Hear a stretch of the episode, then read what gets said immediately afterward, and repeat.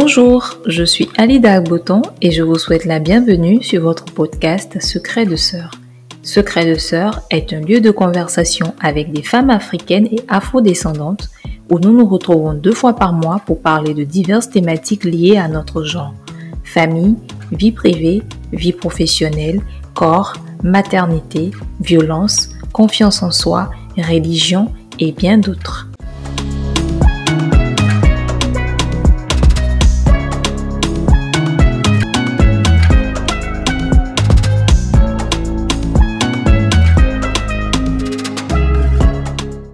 Coucou les sisters, bienvenue dans le nouvel épisode de votre podcast. Aujourd'hui je reçois Korede Ojo Bella. Korede est une afro-optimiste convaincue qui a parcouru le continent africain de Dakar à Tanarive en passant par Kigali ou encore Nouakchott avant de poser ses valises à Abidjan depuis plusieurs années. Elle est diplômée de l'ESM France et parle couramment l'anglais et l'espagnol. En 2020, elle rejoint McCann Paris, première agence de communication en France et s'y occupera pendant quatre années des comptes internationaux. En 2004, elle intègre les rangs du leader espagnol du foot, Galiena Blanca, et travaille pour le développement et le lancement des produits Jumbo sur plus de 20 pays couverts. En 2010, Corédé rejoint les équipes de Canal en tant que directrice marketing Afrique. Elle intègre en 2014 le groupe Wari, une start-up africaine dans le fintech dédiée aux services financiers à la personne avant de rejoindre le groupe Lagardère en septembre 2015. Dans un contexte de libéralisation du marché de l'audiovisuel en Côte d'Ivoire, elle y opère avec succès l'ouverture de la filiale ivoirienne, le lancement de la radio Vibe, ainsi que ses plateformes digitales et le magazine L.ci. Engagée dans la promotion du genre, elle est membre du Women in Business Côte d'Ivoire, Women Working for Change et a récemment rejoint le programme de mentorat 75 fois L, initié au Bénin en collaboration avec le ministère des Affaires sociales et de la microfinance et l'UNFPA. Depuis septembre 2021, Corédé est directrice de la clientèle des particuliers de EcoBank Côte d'Ivoire qu'elle a rejoint en avril 2020 en tant que directrice marketing. Corédé n'est pas qu'une professionnelle elle a surtout le goût du challenge et repousse toujours plus loin ses limites à travers le sport et les valeurs qu'il porte. Je suis très ravie de partager cet épisode avec elle sur le dépassement de soi. Bonne écoute. Bonjour Corédé. Bonjour Aïda, comment vas-tu? Je vais très bien, j'espère que toi aussi. Écoute, ça va super bien. Très très bien. Super. Alors ça me fait très plaisir de te recevoir aujourd'hui, de pouvoir euh, partager ton expérience, que tu la partages également avec nous. Alors je sais que tu fais très attention à ton alimentation. Quand je t'ai rencontré, tu m'as dit que tu étais végétarienne. Alors est-ce que tu veux bien nous parler de ton mode d'alimentation? Je ne sais pas s'il faut dire végétarien ou flexitarien. Ouais, c'est c'est vrai que c'est bon, c'est une très bonne question. C'est euh, il y a beaucoup de mots et de termes et, et c'est vrai qu'on peut se perdre dans les différents modes d'alimentation. Donc si tu le permets, je vais euh, essayer de définir un peu les différents types d'alimentation. Donc végétarien, donc euh, c'est quelqu'un qui qui est adepte d'un système d'alimentation qui supprime toute chair d'origine animale. donc c'est ou du végétarisme donc, euh, c'est de la viande et, le poisson. Tout type de viande, parce que souvent on me demande si, mais tu manges du poulet? Et je dis non, je mange pas de poulet. Tout type de viande, en fait. Donc, ce mode d'alimentation exclut les protéines d'origine animale de l'alimentation et euh, plusieurs raisons peuvent euh, motiver ce mode d'alimentation. Ça peut être des raisons éthiques, ça peut être des raisons religieuses aussi, comme on a vu dans le monde, en Asie notamment. Ça peut être des raisons environnementales ou encore des raisons de santé. Les médecins peuvent demander des fois de sursoir à certains types de, chair d'origine animale pour raisons de santé. Donc moi, en fait, à, vrai dire, j'ai commencé par être flexitarienne. Donc les flexitariens, c'est des personnes qui, euh, qui mangent euh, de façon euh, raisonnée et de façon consciente, on va dire. Donc ça veut dire quoi? Je, On va pas manger trop de viande, on va pas manger trop de poisson, parce que ce sont c'est l'alimentation d'origine animale et que euh, l'animal euh, doit être euh, soit élevé, soit tué pour être avant d'atterrir dans notre assiette et que le fait de, de faire de l'élevage est impactant sur l'environnement et sur le climat. On a beaucoup parlé de climate, climate change ces derniers temps. L'élevage est l'un des, des, des, points importants aussi qui impacte euh, l'environnement et le climat aussi, puisque c'est une industrie euh, peut vraiment être euh, impactante. Donc, flexitarien, donc c'est manger de façon raisonnée et consciente. C'est-à-dire, je sais ce que je mange, je le mange à ce moment-là. Je fais peut-être attention. Donc, les flexitariens, par exemple, peuvent faire attention à, à, par rapport à, à l'empreinte carbone au fait qu'ils vont, ils vont manger plutôt ce qui est local. C'est-à-dire, c'est pas forcément tout ce qui est d'origine animale, mais ça peut être aussi même les fruits, les légumes. Je vais manger les légumes et les fruits de saison et je vais préférer les légumes et les fruits qui ne, qui ne viennent pas de très loin, qui n'ont pas voyagé euh, énormément pour arriver. Donc, ils vont être le cultivé le plus proche possible de chez, de là où on est. Et puis, donc, je vais peut-être manger bio parce qu'on n'aura pas utilisé d'insecticides, donc ce n'est pas agressif par rapport euh, au sol, par rapport à la terre, par rapport à l'environnement, par rapport aux, aux, êtres, aux autres êtres vivants qui sont autour. Et je vais aussi peut-être, euh, quand je suis flexitarien, je peux aussi dire je, je ne prends que ce qui est d'origine du pays. Par exemple, je ne mangerai pas de blé parce que le blé ne pousse pas euh, en Afrique où je suis aujourd'hui, donc en Côte d'Ivoire, etc., etc.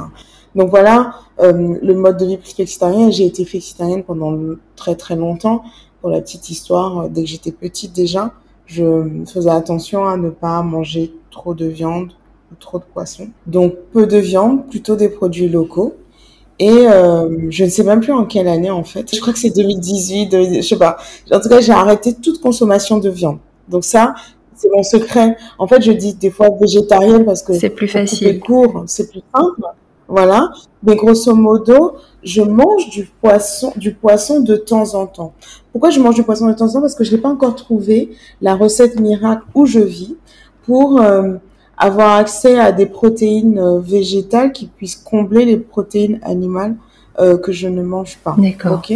Donc du coup, de temps en temps, une à deux fois par semaine ou en deux, cinq fois par mois, on va dire, je vais me manger du poisson ou des, ou des fruits de mer pour être sûr d'avoir un petit peu d'apport euh, protéiné classique. Euh, donc, euh, donc voilà, mais donc je suis semi-végétarienne. D'accord.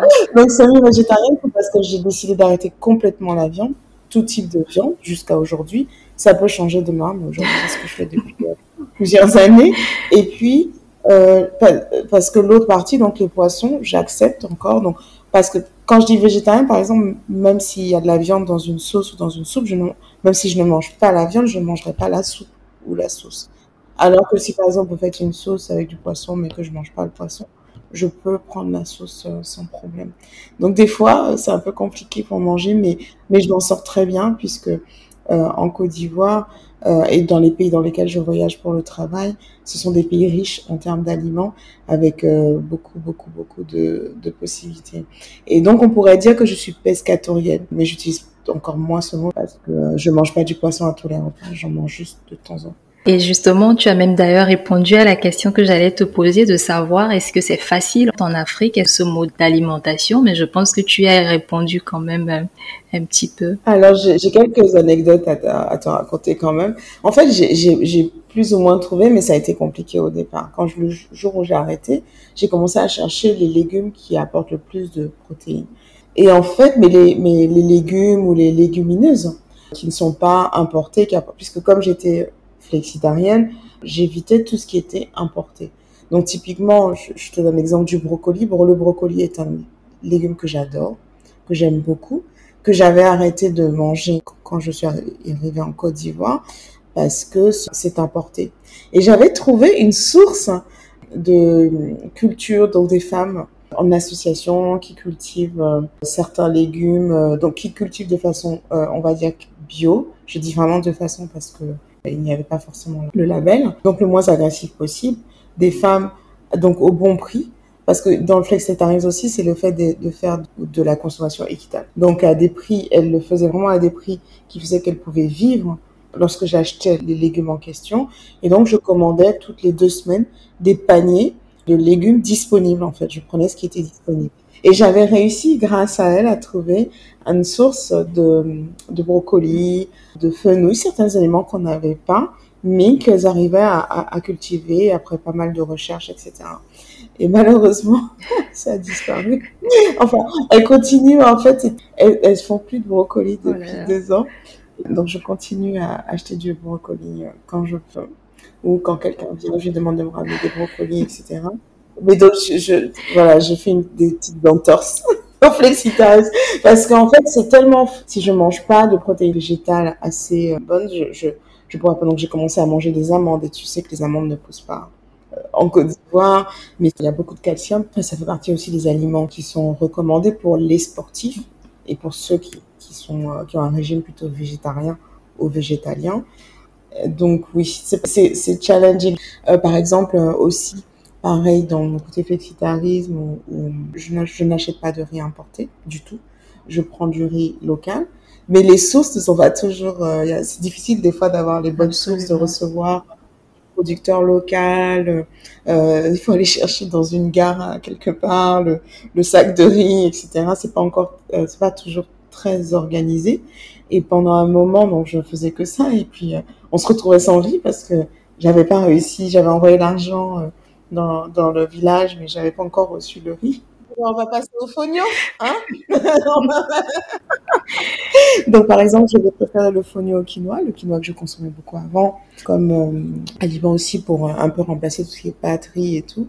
Donc là, euh, maintenant, j'ai une, je, je, je, enfin, une petite anecdote aussi. Une fois, j'avais donc une, une, cuisinière, mais qui n'est pas, tu sais, je sais pas si tu sais, mais le fognon, ça se cuisine dans des certaines euh, régions euh, de la Côte d'Ivoire. Et donc, euh, bon, elle était nouvelle. Je lui dis, ah, mais je mange, on mange du fognon. Est-ce que tu peux acheter du fognon au marché? Elle me dit, oui, oui, je vais acheter du fognon. Donc, elle a acheté du fognon et tout. Et le soir, donc, on mange le fognon. Et le fognon était plein de sable. Parce que, bon, c'était du fognon vraiment brut. Et donc, il fallait laver le fognon. il fallait savoir laver le fognon. Elle l'avait lavé, mais euh, pas dans les règles de l'art, j'imagine. Donc, on a dû trouver autre chose à manger ce soir-là. Et j'ai, je, je, me suis dit, bon, si je le trouve pas au supermarché déjà prêt, lavé, etc., je le prends plus parce que c'est vrai que tout le monde ne sait pas comment, y, compris moi, comment laver le fonio euh, qui vient directement du, du village. Euh, exactement. Donc oui, donc, j'essaie plein de choses. Euh, euh, je m'ennuie pas dans tout ce qui est alimentation. C'est super, c'est super. Et d'ailleurs, en parlant tout à l'heure, tu as rapidement euh, évoqué euh, le type d'alimentation qui était recommandé aux, sportifs. Et justement, quand je t'ai rencontré, que tu m'as parlé de ton mode d'alimentation, je n'avais pas compris que l'alimentation, c'était euh, juste une partie de l'iceberg, je vais dire, et que également derrière, tu faisais quand même du sport de façon intensive. Et du coup, ça m'emmène à te demander, est-ce qu'il y a une relation entre ton alimentation et ta vie sportive? Oui, il y a, y a, un lien direct, mais et j'aimerais bien, euh, si tu permets, j'aimerais bien euh, citer deux, deux, euh, deux citations, pardon. donc, healthy outside starts from the inside. Donc, c'est vraiment quelque chose qu'on se dit beaucoup entre sportifs. Et que ton alimentation soit ta seule médecine, donc c'est Hippocrate. Et on voit dans certaines régions du monde comme l'Asie, comme quoi l'alimentation, c'est la première médecine c'est la première médecine qui fait qu'on est en bonne santé. Il y a un lien direct pour une bonne santé, tout simplement. Même pas pour un sportif. Il faut bien se connaître et savoir aussi, enfin, qu'est-ce qui est bon pour moi. Parce que nous sommes différents et nous n'avons pas tous les mêmes besoins. Donc il faut apprendre à se connaître avec euh, avec le temps et apprendre à connaître euh, les besoins de son propre corps et ne pas exagérer, dans un sens ou dans l'autre, ne pas assez manger, c'est pas bien. Ne pas assez manger, par exemple, j'ai n'importe quoi, de protéines, qu'elles soient végétales ou animales, ou euh, de légumes, ce n'est pas bien. Et trop en manger aussi, ce n'est pas bien. Tout est dans l'équilibre. Donc j'ai toujours été euh, sensible à la nutrition parce que je suis très très gourmande. Je suis une épicurienne. Je suis une passionnée de la nourriture, j'aime bien manger. Mais je suis attentive aux excès. Voilà. Donc déjà, quand j'étais petite, je me souviens que ma mère me raconte souvent que je lui disais euh, dès la fin de la maternelle qu'il fallait pas manger de la viande plus de trois fois par semaine. Donc dès qu'elle en faisait un peu plus, je mangeais pas en fait, je mangeais les, je mangeais les, accompagnements. Et c'était pour des raisons de santé à l'époque et de compassion, je n'avais pas les animaux. Donc, euh, et je lui ai expliqué qu'on n'avait pas besoin d'autant. Et c'est bizarre parce que c'est vrai que du côté de chez ma mère, de la famille de ma mère, il y a une tradition de chasseurs. Mes cousins chassent, quelques oncles ont, chassé dans le nord. Et donc c'est un côté que j'ai pas du tout pris et ils sont toujours étonnés parce que je refuse de manger de la viande de gibier. Je mangeais vraiment des viandes très classiques et de temps en temps, pas tout le temps, dès que j'ai pu comprendre qu'il fallait tuer pour, euh, pour manger. Donc ça, c'est moi, c'est une forme de d'émotion ou d'éthique, je sais pas comment expliquer ça. Mais aussi en grandissant, je me suis rendu compte, et ça ma mère aussi qui qui est biologiste, zoologiste a beaucoup aidé à cet enseignement-là, que la façon dont on s'alimente fait qu'on se sent plus ou moins bien et qu'on est en meilleure santé. Donc ça, c'est quelque chose que j'ai depuis que je depuis, euh, depuis mon enfance et dans un passé familial.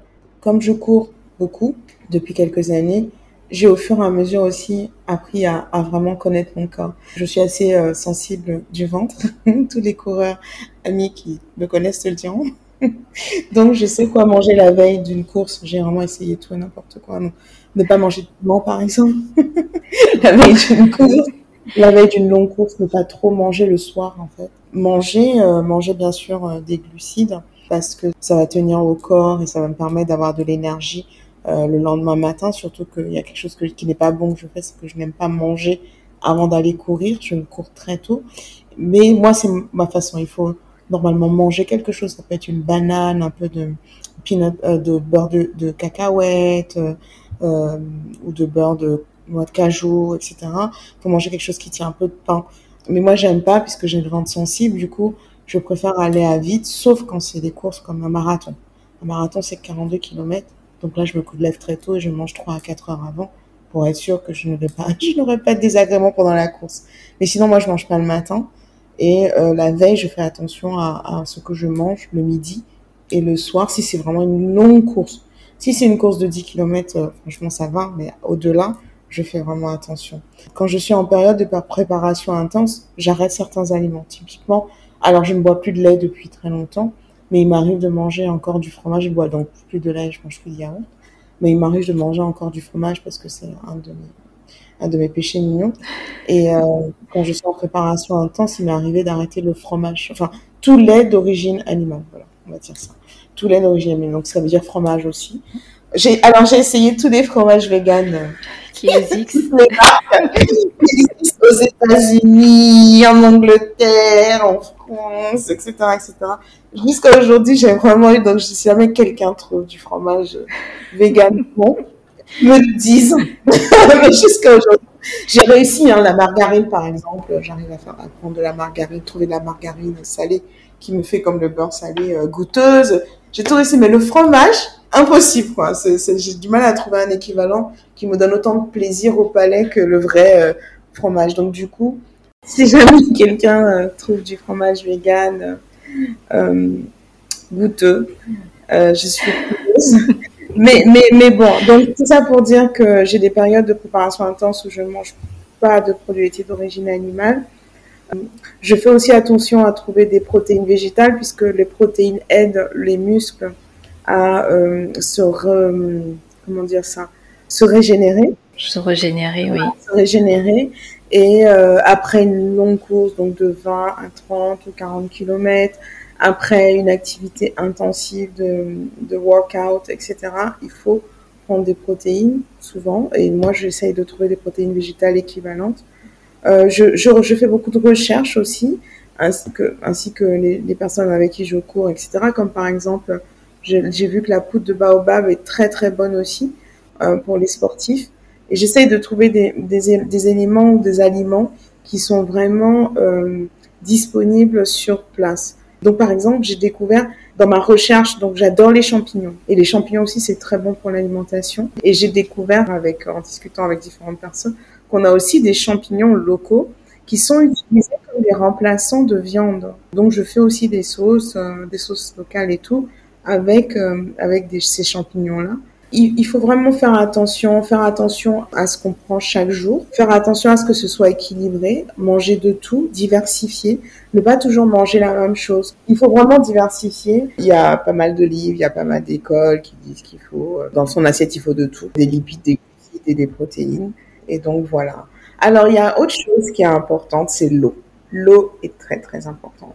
euh, depuis ma première préparation de marathon, donc ça doit être 2017 ou 2016, que euh, je bois 2 à 3 litres d'eau par jour. Donc, il y a des sites qui permettent de calculer le nombre de litres par personne, puisque chacun, on est chacun différent, on a des activités différentes. Donc, je vais, je, je dis comment je vis, ce que je fais ma journée, combien de kilos je pèse, quelle est ma taille, s'il fait chaud, pas chaud, etc. Et ils te disent, voilà, toi, tu dois prendre, je sais pas, 3 litres. Et donc, l'eau, c'est hyper important aussi. Très bien. Bah, du coup, tu fais du yoga, tu fais de la marche. J'ai vu que tu faisais en moyenne euh, un kilomètre euh, en six minutes. Tu fais de la musculation, de la corde à sauter. Comme tu l'as dit, tu fais des marathons, tu fais des semi-marathons aussi. Tu as été cinquième du marathon du Sénégal en 2020 médaillé au triathlon d'Assigny en 2019. Tu as participé à des marathons à Washington, à Paris et cette année, tu étais à Amsterdam pour un marathon. Quand j'ai vu tout ça, je me suis dit qu'il fallait absolument que je partage un épisode avec toi parce que je pense que tu as quelque chose à partager avec nous sur le dépassement de soi, sur comment dépasser ses limites. Quel est ton avis ah, Merci en tout cas. Et merci, vraiment j'apprécie aussi euh, de pouvoir partager. Euh, je le fais beaucoup au quotidien parce que souvent, les, souvent les, que ce soit mes collaborateurs, mes collègues, les personnes qui me rencontrent me disent mais comment tu fais pour tout faire, etc. C'est, euh, je, je ne sais pas être dans la mesure. Je, quand je fais quelque chose, j'aime le faire à, fond. Euh, alors si je m'ennuie, si quelque chose m'ennuie, par contre, j'arrête. Mais euh, si j'aime quelque chose, je le fais. Et quand c'est comme ça, qu'est-ce que je fais? Je me renseigne, je m'informe, je suis très curieuse, donc je vais poser beaucoup de questions à plusieurs personnes. Je vais lire, euh, écouter des podcasts et toujours vouloir essayer de faire de mon mieux pour atteindre mon objectif. Le sport a toujours été dans ma vie hein, et je pense que c'est en accord avec mes valeurs qui sont des valeurs de, de travail. Je suis une, une grosse travailleuse. Je pense qu'on a, on y arrive par le travail pas en faisant, en prenant des, des circuits parallèles, mais en, en travaillant euh, et en travaillant euh, dur. Mes valeurs de dépassement, tu parles de dépassement de soi et de résilience. Ce sont des valeurs que j'ai euh, depuis longtemps. Je cite souvent Mark Twain et je dis, euh, ils ne savaient pas que c'était impossible, alors ils l'ont fait. C'est-à-dire, euh, je, je me dis pas, ah je peux pas, etc.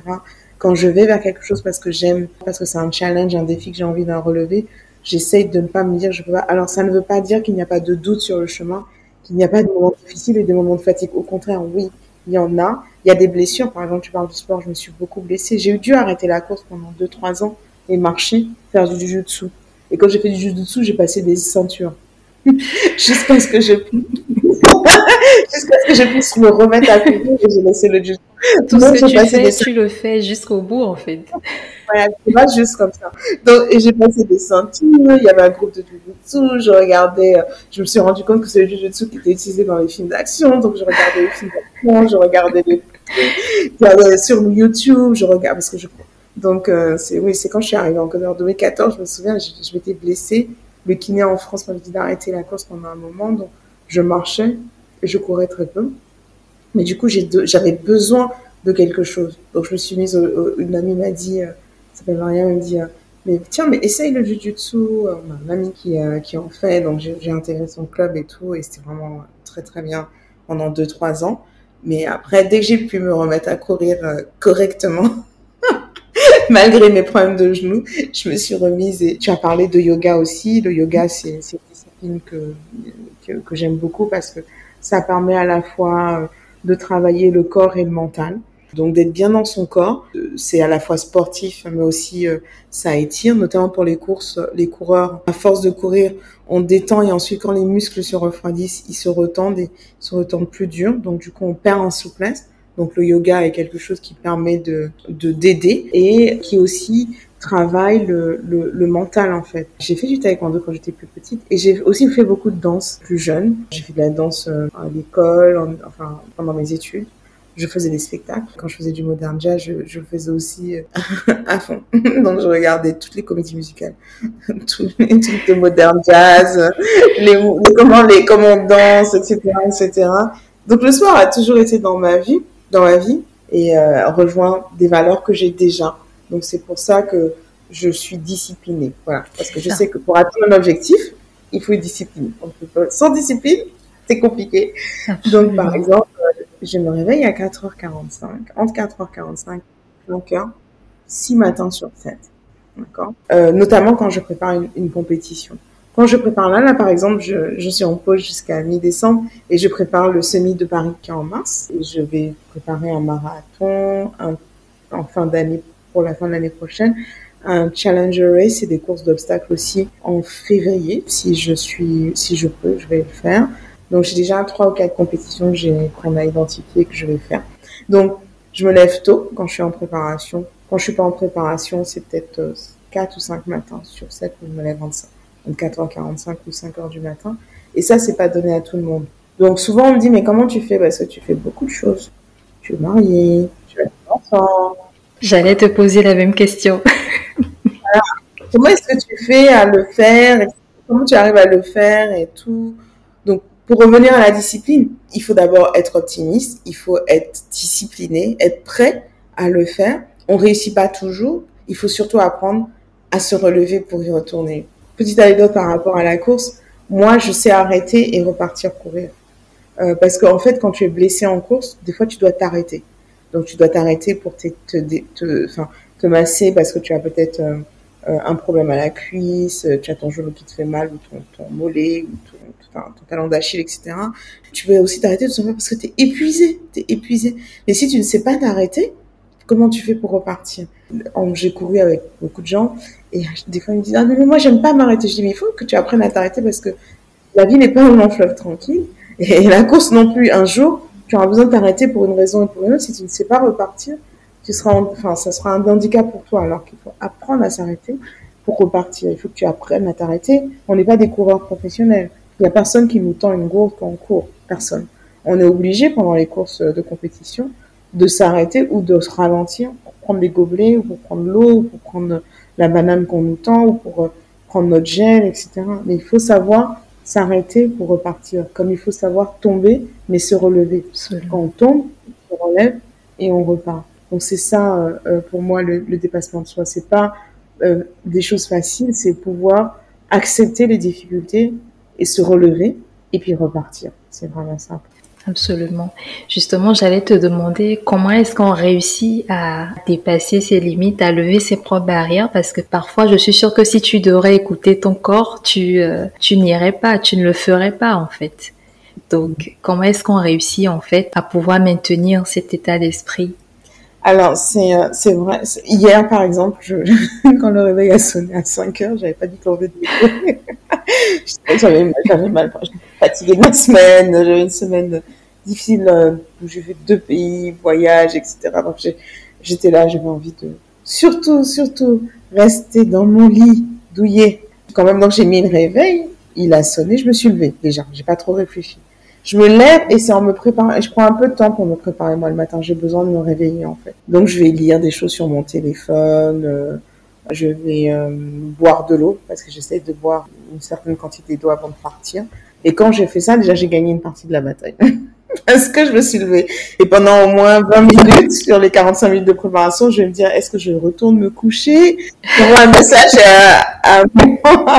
aux autres coureurs pour dire, non, je peux pas ce matin, ou, ou est-ce que je vais... Et après, j'imagine, quand ils vont finir de courir, qu'ils vont poster la photo et dire qu'ils ont fait les 18 km et que moi, je vais devoir me dire, oh, il faut que je rattrape les 18 km et tout.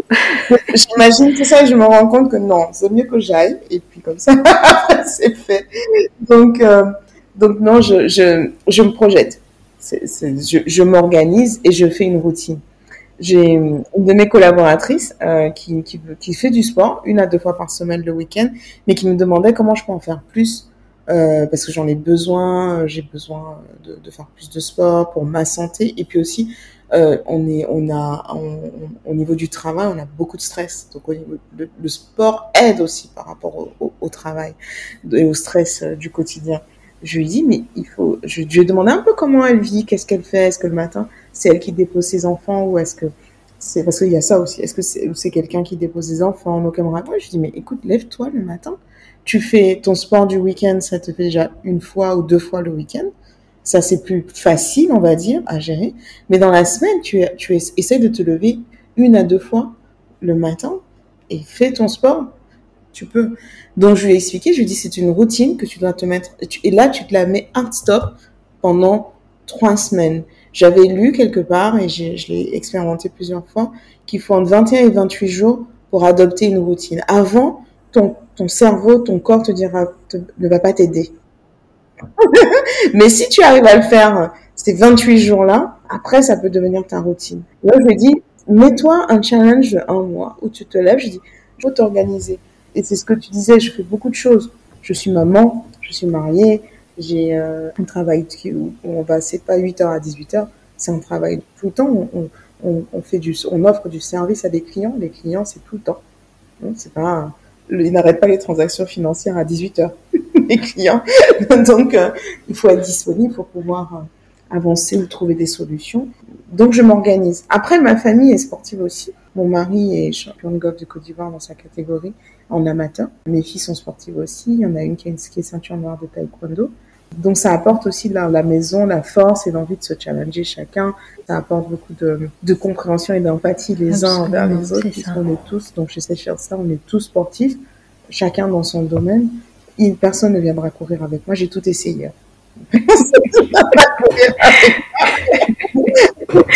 Et, ça, mais chacun fait son, fait, son truc.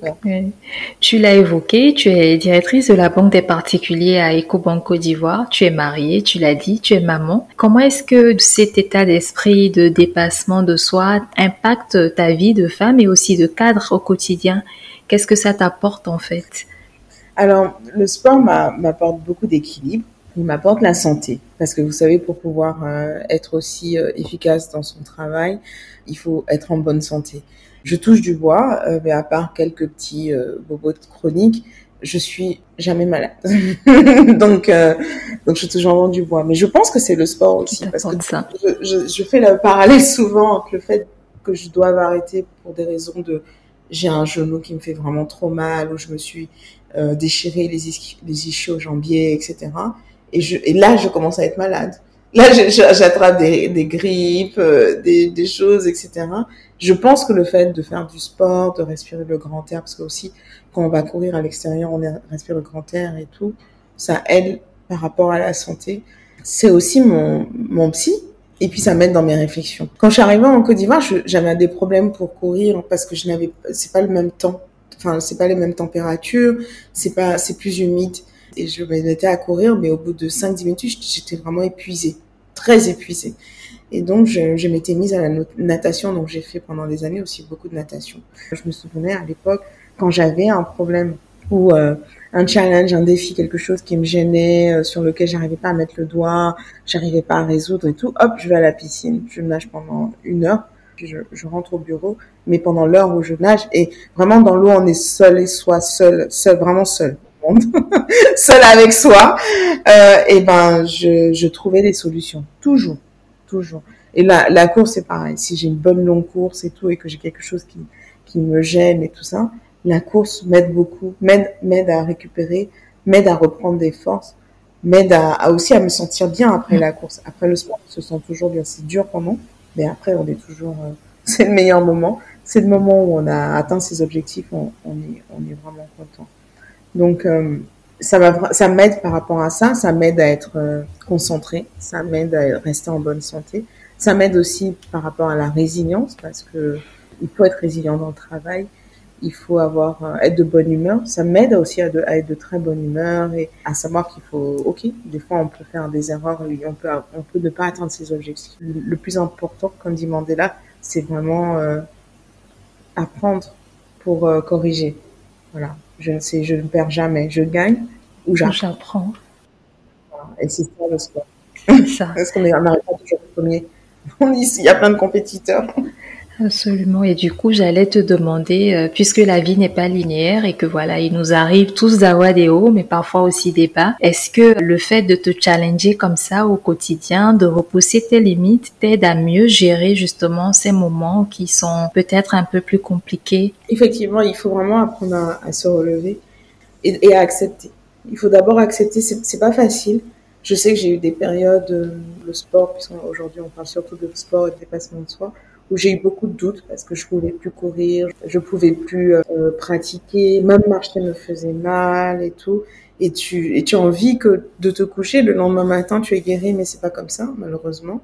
Mais d'accepter d'abord, Donc quand c'est comme ça, qu'est-ce que je faisais? C'est que j'écoutais des podcasts de personnes euh, blessées qui, qui, ont réussi ensuite à reprendre la course. Je lis des livres, euh, je fais autre chose, je fais peut-être un autre sport que j'ai le droit de faire puisque des fois on m'a accepté que je fasse d'autres sports, de, des fois rien du tout. Donc j'accepte d'abord ce moment difficile où ça peut être l'échec aussi. L'échec, j'ai toujours peur quand je vais dans une compétition de ne pas finir. J'ai cette peur-là de me dire il peut arriver quelque chose, tu ne finis pas en fait la compétition. Donc euh, je, je, je, je ne refuse pas cette, cette possibilité.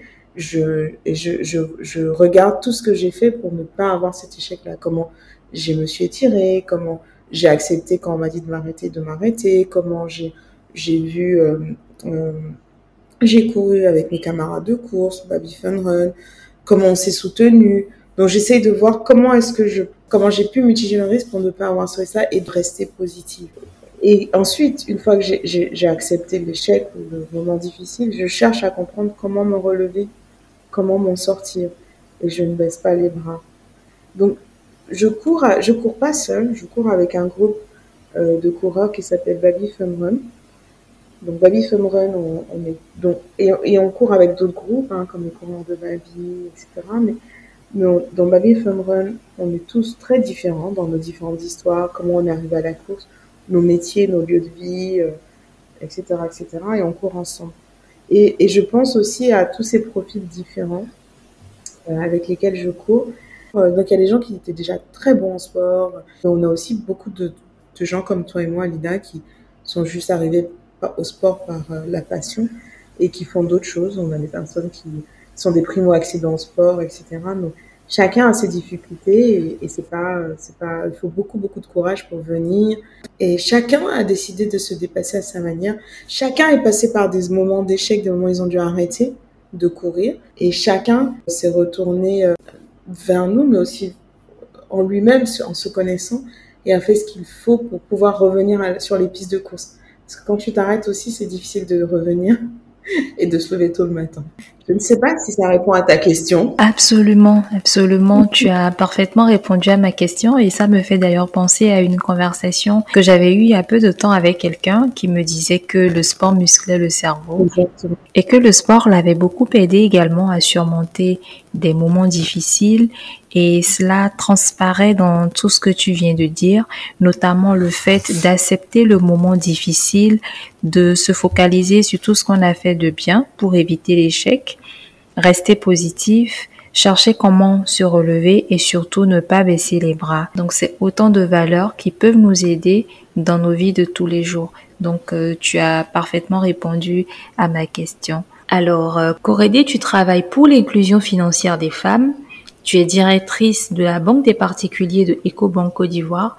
Est-ce que tu veux bien nous dire un mot sur ce sujet? Également que le fait de rester combative et disciplinée sur ce plan peut être également un moyen d'y arriver. Alors, euh, l'inclusion financière, c'est un point, enfin, c'est un sujet, une passion pour moi, un sujet qui, qui m'est vraiment très important et qui est important chez EcoBank où je travaille aussi. C'est pour ça que j'aime le métier que je fais parce que c'est la possibilité pour tout un chacun, euh, individu ou entreprise, d'accéder à une gamme de produits et de services financiers de base comme les comptes, les transactions, les paiements, l'épargne, le crédit, l'assurance, etc., etc.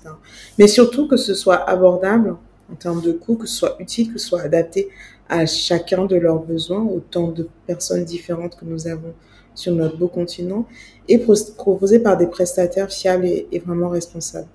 Aujourd'hui, le taux de bancarisation, alors le taux de bancarisation, c'est à peu près 20%, et le taux de bancarisation des femmes est deux fois inférieur à celui des hommes. Donc, la répartition n'est pas équitable pour plusieurs raisons, hein, euh, alors que euh, la répartition par sexe, comme tu le sais, est quasiment égale dans notre population totale et dans toute la sous-région.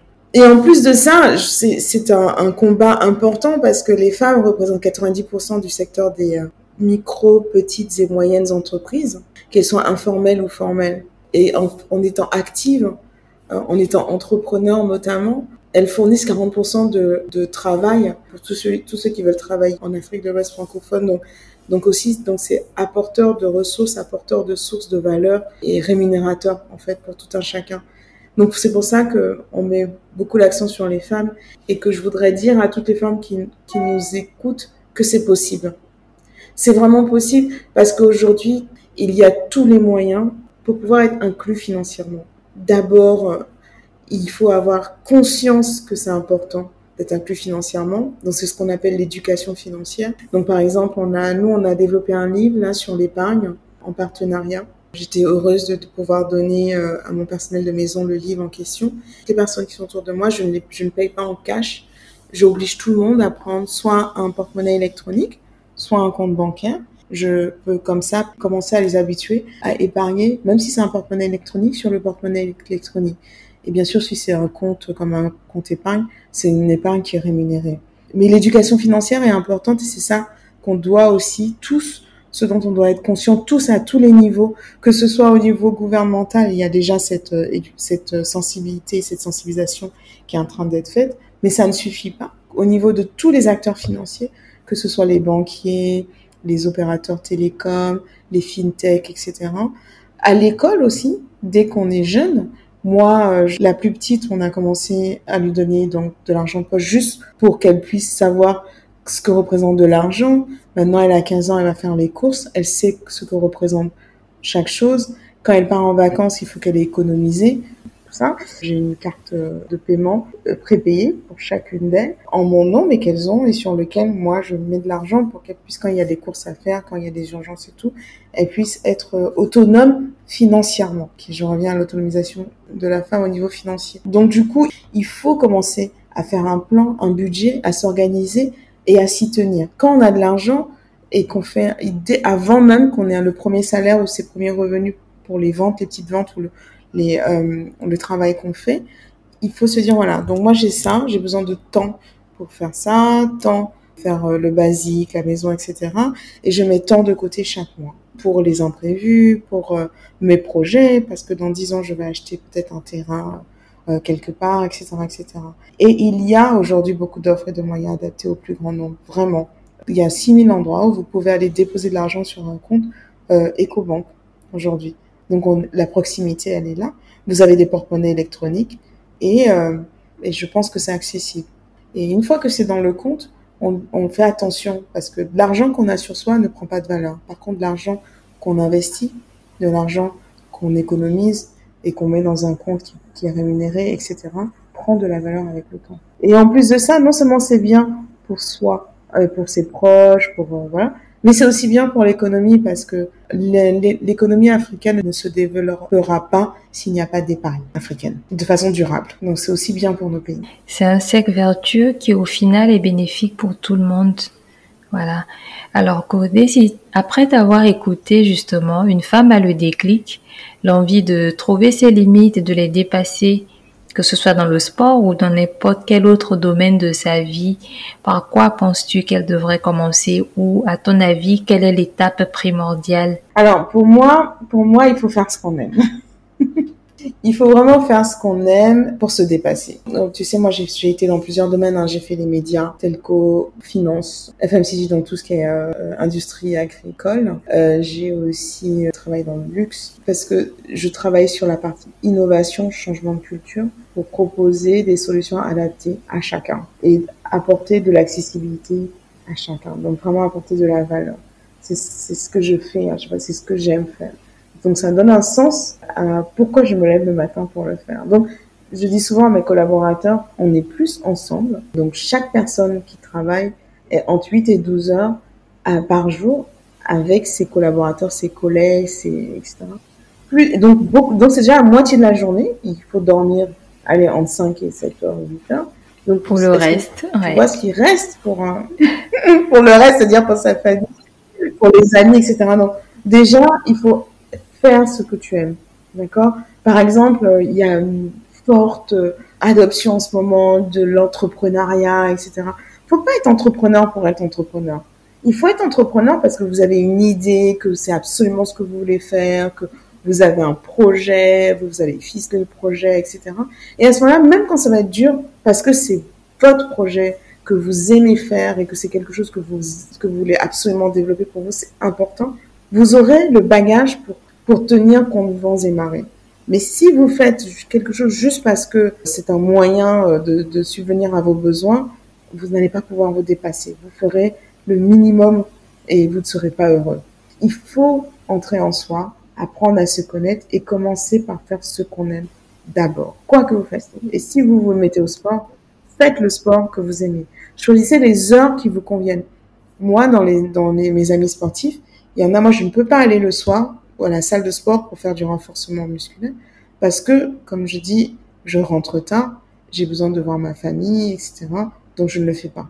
Mais d'autres ont une vie qui leur permet, au travail, avec leur famille et tout, à 18 heures, de pouvoir aller au sport. Donc, si c'est à 18 heures, faites-le. Si c'est à midi, faites-le. Et si c'est le matin aussi, faites-le. Et choisissez le sport qui vous convient, ce que vous aimez. Si c'est de la marche, faites-le. Si c'est du vélo. Si c'est un sport où vous êtes plusieurs parce que vous aimez interagir. Moi, ce que j'aime aussi dans la course, c'est que je suis dans, avec des groupes, avec des gens que j'aime bien et on, discute pendant qu'on court, ce qui nous fait travailler notre souffle en même temps. Hein. Donc, mais euh, mais voilà. Donc du coup, je suis toujours contente de les de les rencontrer le matin, la nuit à 5h30 sur les pistes et euh, etc etc. Donc faites ce que vous aimez. Faites vraiment ce que vous aimez. Une fois que vous savez ce que vous aimez parce que vous vous connaissez, soyez curieux, soyez ouvert, partagez avec les autres Partagez votre énergie et profitez de l'énergie des autres. Regardez ce qui s'est fait dans le monde, qu'est-ce que recommandent les autres, ce qu'ils ont vécu. C'est quelque chose qui est toujours intéressant. Soyez curieux, informez-vous, formez-vous aussi. Si vous savez que pour atteindre tel objectif, vous devez absolument vous former, faites-le. Formez-vous, n'attendez pas que quelqu'un vous propose une formation. Très bien, très bien. Soyez curieux, informez-vous, formez-vous et surtout faites ce que vous aimez. Corédé, tu as parlé de plusieurs choses. Tu as parlé de résilience, tu as parlé de travail, tu as parlé de discipline. Pour clôturer cet épisode, est-ce qu'il y a un dernier secret que tu aimerais partager avec nous sur le thème, notamment euh, le dépassement de soi? Alors, euh, je, reviens sur l'amour. Hein. Aimez ce que vous faites pour réussir tout ce que vous entreprenez parce que vous allez y passer beaucoup de temps. Il y aura des échecs, il y aura des difficultés, il n'y aura pas toujours euh, du plaisir, comme tu disais, la vie n'est pas un long fleuve tranquille. Donc autant le faire avec euh, quelque chose, enfin quelque chose qui vous motive et qui vous réveille de bonne humeur le matin. La curiosité, soyez ouverts, lisez, écoutez, regardez. J'ai été dans les médias parce que je voulais donner accessibilité à l'information à tout le monde, et c'est ça. Mettez-vous à jour parce qu'il y a tout sur tout. Donc euh, c'est à vous de choisir les contenus qui vous apportent, qui vous enrichissent. Il faut être organisé parce qu'une journée c'est 24 heures. Le temps, le temps c'est euh, la valeur la plus chère. au monde. Parce qu'une fois que le temps est passé, une fois que hier est passé, c'est passé. Ça reviendra plus. Donc organisez-vous. Et le dernier secret, c'est euh, seul on va vite, ensemble on va loin. Trouvez des compagnons de voyage. le, voyage de votre vie, trouvez des compagnons. Seul on va vite, ensemble on va loin. Très bien, très bien. Merci beaucoup, Corédé. Merci beaucoup, Alida. C'est la fin de cet épisode. Merci de l'avoir écouté. Pour booster le podcast et faire grandir notre communauté, n'hésitez pas à mettre 5 étoiles, à le noter, le commenter ou le partager. Abonnez-vous pour ne rater aucun épisode et également aux pages Instagram et Facebook de Secrets de Sœurs. À bientôt!